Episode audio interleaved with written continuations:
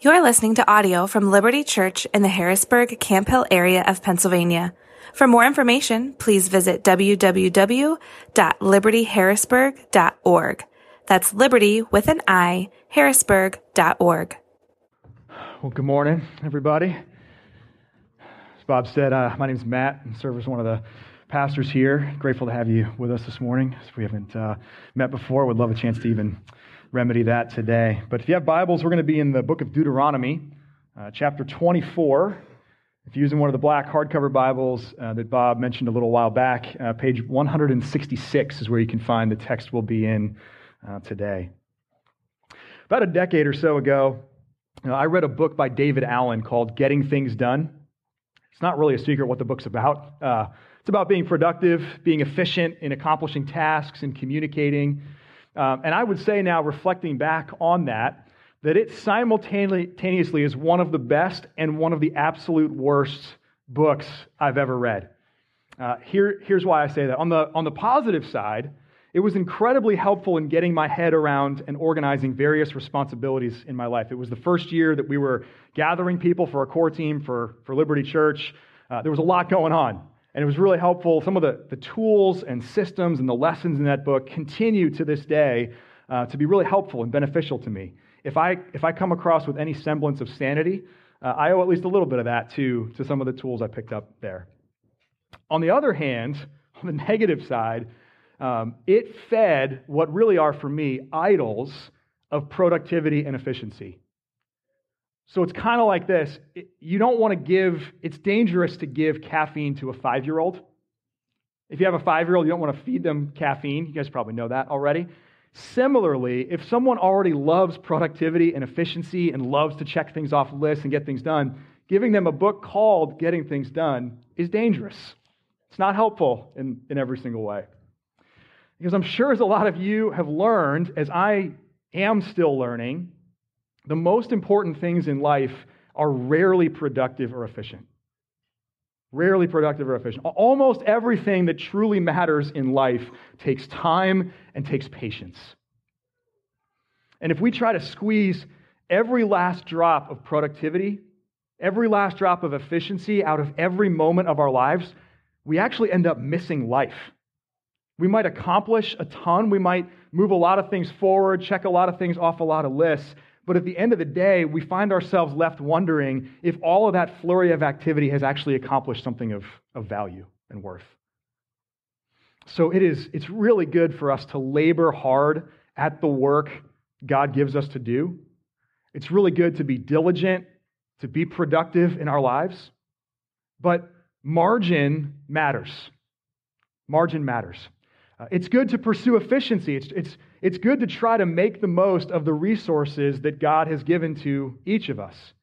But if we try and squeeze every possible drop out of every minute, if we try to squeeze every single drop out of every dollar, we're actually going to miss far more important things. Because what we see in Scripture is that as much as God does value productivity, as much as God does value certain kinds of efficiency, he values mercy even more. And this morning, we're, we're looking at a text where, where God commands his people, the Israelites, to show mercy to the vulnerable. And what we're going to see in this text is that showing that kind of mercy requires margin. And so the people of God are called and commanded, that they're meant to intentionally shape their lives so that they have margin for mercy.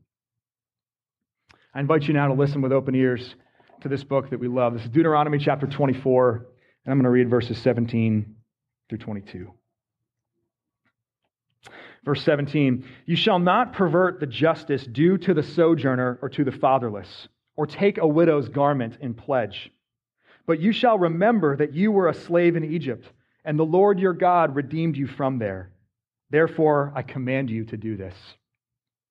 When you reap your harvest in your field and forget a sheaf in the field, you shall not go back to get it.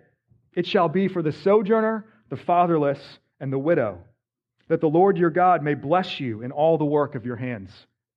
When you beat your olive trees, you shall not go over them again. It shall be for the sojourner, the fatherless, and the widow. When you gather the grapes of your vineyard, You shall not strip it afterward. It shall be for the sojourner, the fatherless, and the widow. You shall remember, verse 22, that you were a slave in the land of Egypt. Therefore, I command you to do this. This is God's word. Let me pray for us this morning. God of mercy, you have shown us great mercy, and you have shown mercy to your people generation after generation. We ask now this morning that you would help us to perceive your good and true promises, that you would help us to live faithful and obedient lives in response to the things you've called us to. Uh, we pray this morning that you would help us to perceive the mercy that you have shown us and that we would become people of mercy, people who show mercy in light of that. And we pray all that, Jesus, in your name. Amen. So here's the, the, the big idea for our time this morning mercy for the fatherless requires both our memories and our margins. And if we're going to be people who display God's mercy to the world, and specifically display God's mercy to the fatherless, we need to both cultivate a memory of mercy and to create margin for mercy.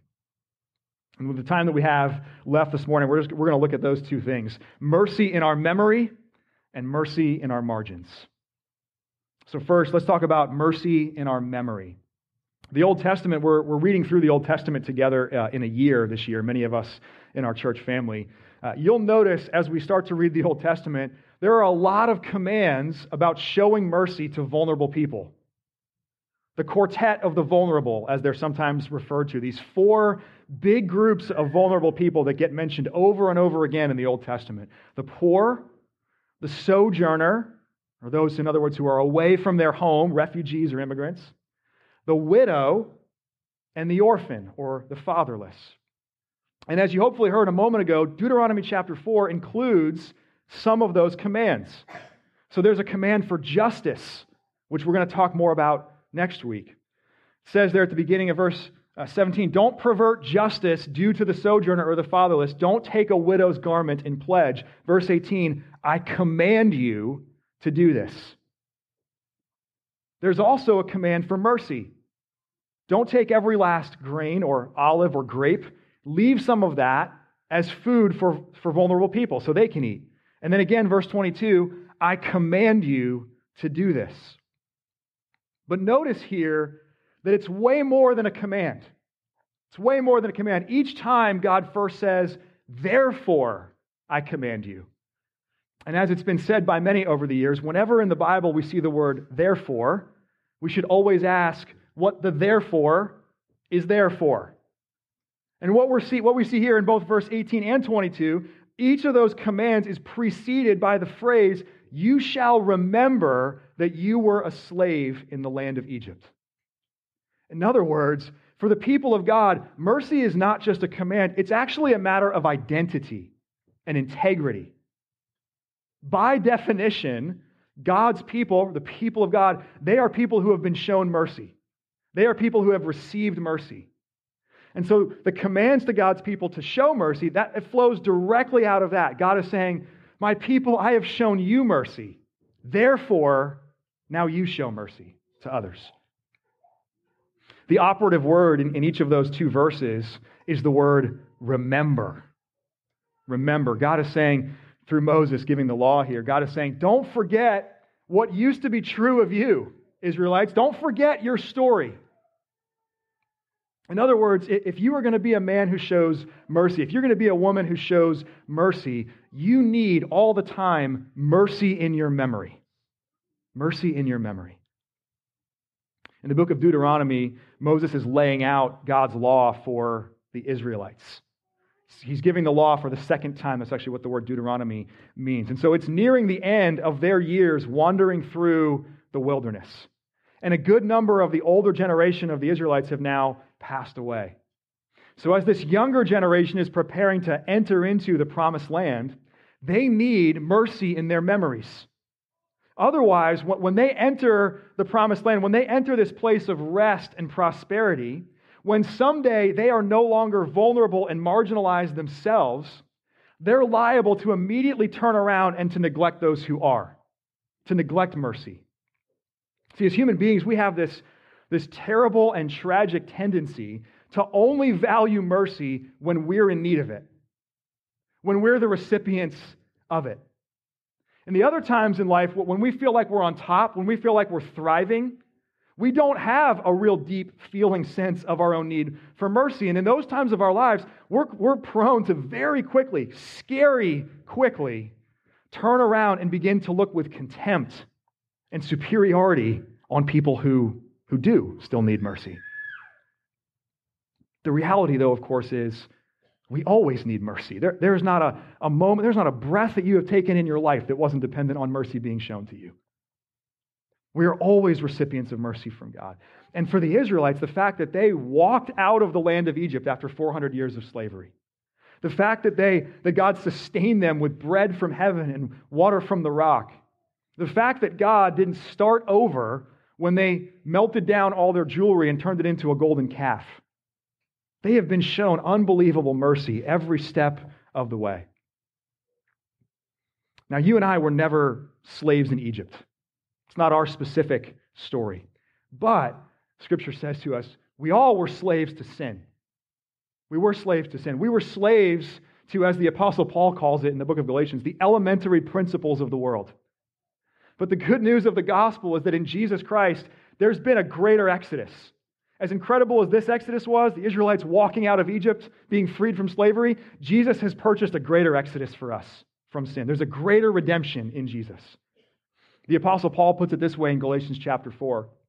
But when the fullness of time had come, God sent forth his Son, born of woman, born under the law, to redeem those who were under the law, so that we might receive adoption as sons.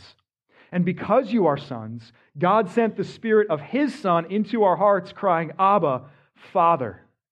And then here's the key line Galatians 4 7. So you are no longer a slave, but a son and if a son, then an heir through God.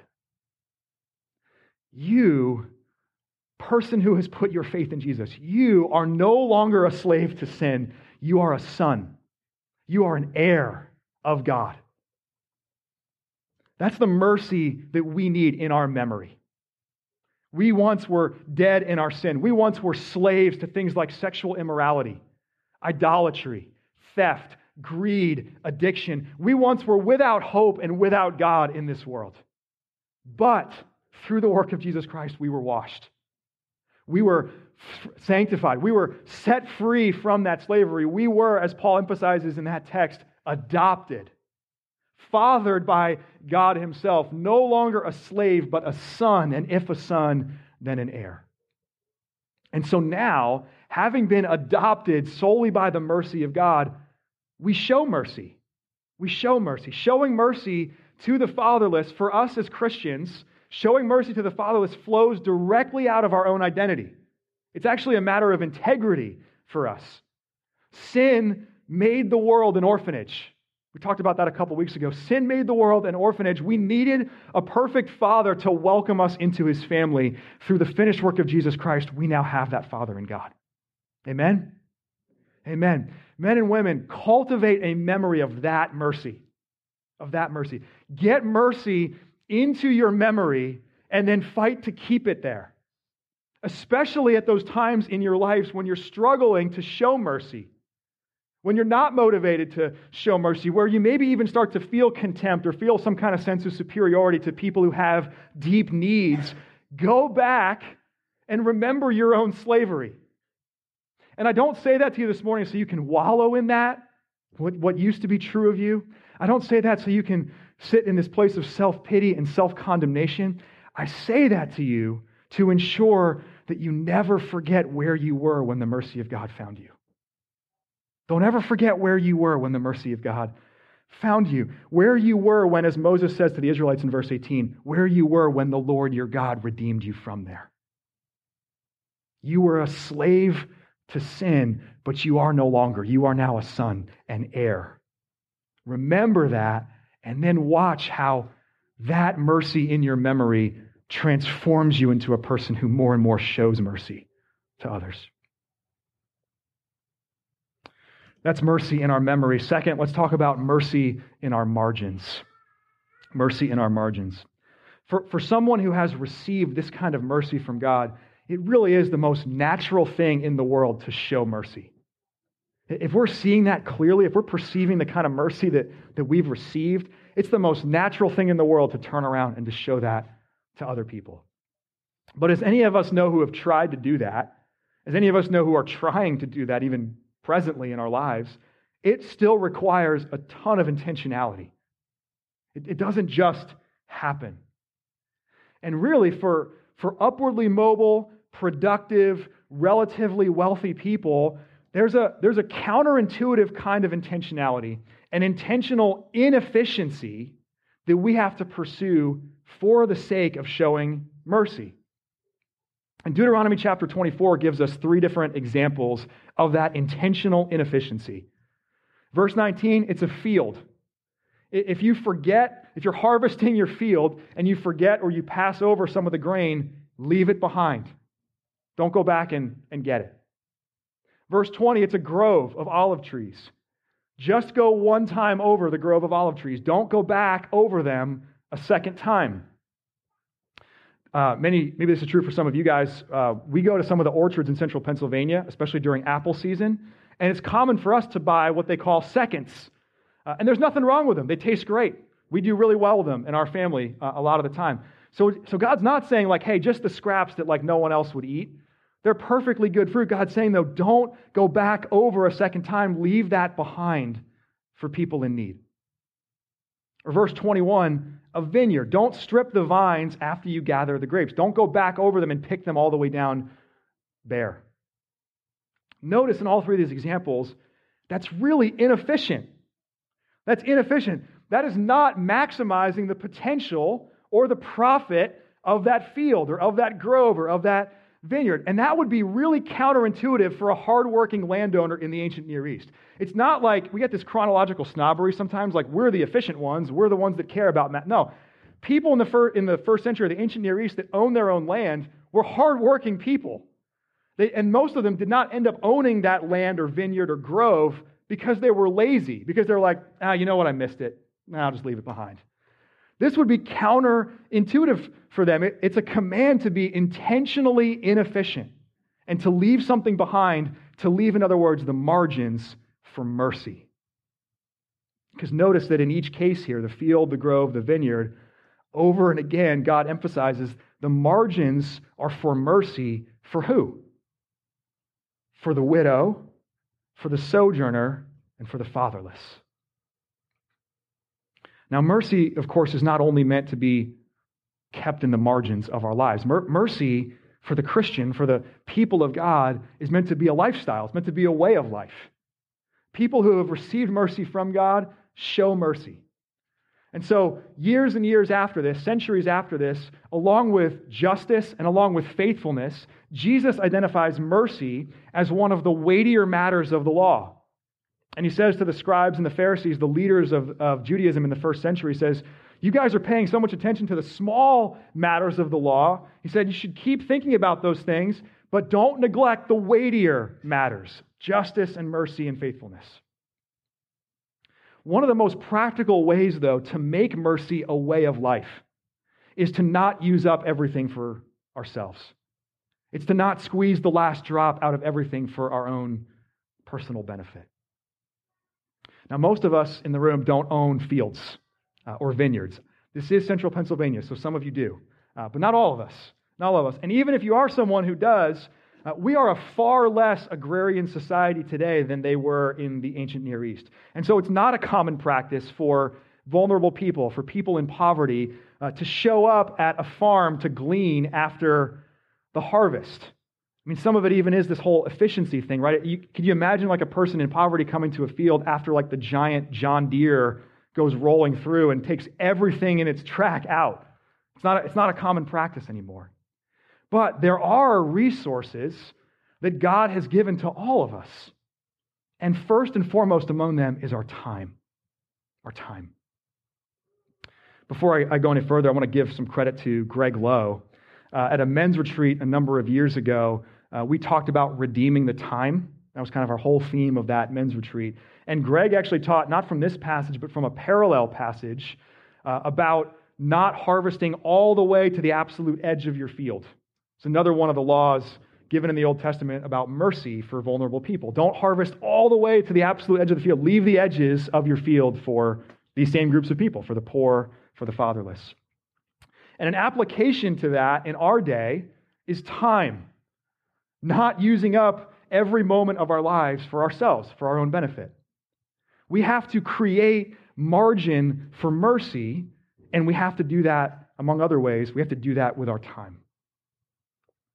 Time, as I'm sure you, you know, I'm sure you've realized in your life, it's maybe the most precious thing we have. The most precious thing we have, as the psalmist prays in Psalm 90, teach us to number our days because there just aren't that many of them. Or as the Apostle James writes, life is a vapor. Life is a, is a mist. It is here today and it is gone so quickly tomorrow. And so many of us, productive and efficient as we like to be, we, we set out on a path in our lives to maximize the time, to make the most of the time that we have. And so much of that pursuit is good. So much of that is, is good and right. It honors God, it honors the time that He has given us until it leads us away from mercy. Until our efforts of trying to maximize our time actually leads us to excuse ourselves from, from showing mercy. Isn't capacity always our issue? Like if someone suggests doing something fun or another kind of responsibility in life, isn't capacity always our issue? Aren't we always busy? And this is kind of a spoiler alert. If you're like a young professional or a student, I'm kind of going to ruin some of the stuff that you'll just find out over, over time. But here's the thing there will just never be a day in your adult life where when someone asks you, How are you doing? you won't be able to respond with the word busy. You're just going to say that every single day from here on out. From here on out. Because there's always more things that we could devote our time to, and good things, even, good things, than there is actual time for. And so, one of the things, one of the disciplines we, we do have to, to figure out in life is how to say no to otherwise good things. We always have to be saying no. There's, we cannot say yes to every good thing that, that comes across our path. But we also have to create margin for mercy. If our whole life, if, if all of our time is consumed with things that benefit me, or even just extend that circle tiny bit outward, if it just is about benefiting me and my family, then our yeses and our nos are off. We're, we're saying no in that case to at least some things that we should be saying yes to. And so you got to hear a little while ago from Cindy, and she said this basically the same way at the end of, of her sharing this morning as she did back in November at a meeting that several Liberty folks got to attend. She said, We're not all called to be foster parents. And that's true. But we are all called to care for orphans, to care for the fatherless. And so, not all of us are going to be able to say yes to the things that Cindy shared this morning, the things we're talking about this month, this year, with this local mercy initiative of fatherlessness and foster care. Not all of us should say yes to these things. But no doubt in my mind, and as the elders and the deacons and the staff have prayed together and are praying together, no doubt in our minds that God is calling some of us to create more margin for mercy than we currently have. And then to use that margin specifically for the fatherless of our time and place, 21st century central Pennsylvania. Creating that margin might mean, among other things, not putting your kids in as many activities. And I get it. As a parent, you don't want your kid to fall behind. You want them to have a, a breadth of opportunities. And so now, to like keep up with everybody else, there's like 15 things every season of the year that you're supposed to have your kids in. And what I would say to you this morning is actually one of the best things you could do for your kids is to create margin in your family's life for mercy and bring them into that mercy with you. You will serve your kids so much better doing that than you will giving them like one more sport to play, one more instrument to, to learn, what, whatever else activity it might, might be. Creating that margin might mean not picking up a side hustle to make money that you don't actually need. It might mean that. Uh, landowners, think about this in Deuteronomy 24 landowners are leaving money on the table. There's profit in their field that they are intentionally called to forego by God for the purpose of showing mercy. So, as you're thinking about your life and you're like, you know, it would be helpful to have more money. I maybe not need it, but it'd be helpful. You might be thinking, there's something I can add this year, a side hustle I can add to make more money. The question is, should you? Should you? Or should you leave that margin for mercy? Creating that margin might mean not starting or restarting another hobby, something else you're adding to your life that you feel like you have to master because you want to be like a Renaissance man or a Renaissance woman. Creating that margin might mean not reading as many books this year, or listening to as many podcasts this year, or watching as many movies or TV series as you want to watch. It might mean not taking on all the home improvement projects you planned out, or all the self improvement projects you planned out. In other words, I guess I'm kind of saying, you know, two weeks into the new year, I'm kind of wrecking all of the, the New Year's resolutions. Kind of just going down the list of like what could have been your resolutions, and we're just crossing them out. And, and here, I, I really hope it's not me. I really hope that anything you walk away from this morning thinking about is the Holy Spirit prompting you to think about this. But if your resolutions get wrecked, if your goals for the year get wrecked today, that's, that's actually not a bad thing. Because when we're honest, most of those goals we set, most of the resolutions are so overwhelmingly self focused. And I just invite you to, re- to reflect this week and be honest. For those of you who do set goals, for those of you who do make resolutions, did any of them have anything to do with being more available to meet needs? Did, did any of them have anything to do with having more capacity to serve, with having more margin in your life to show mercy? Because in our world, in our cultural moment where you can access anything at any time, you are just never going to stumble into margin. You're going to have to create it. And just like the owner of the field or the grove or the vineyard, you're going to have to choose, at least in some ways, inefficiency. You're going to have to choose to leave something behind. Thanks be to God, though, that is how each and every one of us in this room has been invited and welcomed into the kingdom of God. You know what the most famous example of these laws being followed, these Deuteronomy 24 laws being followed, you know what the fam- most famous example of that is? It's when a man named Boaz welcomed a widow and a sojourner named Ruth into his land. She wasn't all three of the categories. She wasn't fatherless, as far as we know, but she was a widow and she was a sojourner. And Boaz welcomed her to his land. He did not, he chose intentionally to not maximize the productivity, to not maximize the efficiency or the profit of his field, and he left some grain behind for her and others. And in time, that kindness led to a marriage, which led to a son, which led to a great grandson named David, into whose line Jesus Christ was born. And so when you step back and think about it, in the providence of God, friends, your salvation was made possible because Boaz created margin for mercy. That's how Jesus came into the world years and years later. So, as one who has received that kind of mercy from God, it is now your role to show mercy. You once were a slave, but in Jesus Christ, you are no longer. You are now a son and an heir. So, cultivate a memory of mercy. Never forget where you were when the mercy of God found you and then create margin for mercy. Leave space, leave time in your life so that you might truly be one who shows mercy to the fatherless. Amen. Amen. Let me pray for us. God, you have shown us unbelievable mercy in Jesus, and we're about to come to this table and be reminded of it. And so we ask that even this table, by your grace, would be part of our cultivating a memory of mercy, that we would never leave a gathered time with your people without a fresh sense, a fresh remembering of the mercy you have poured out for us. We ask that you would transform us then into a people of mercy. And would you move by the power of your Spirit in us today, in us this week as we reflect? Would we create margin in our lives specifically for mercy?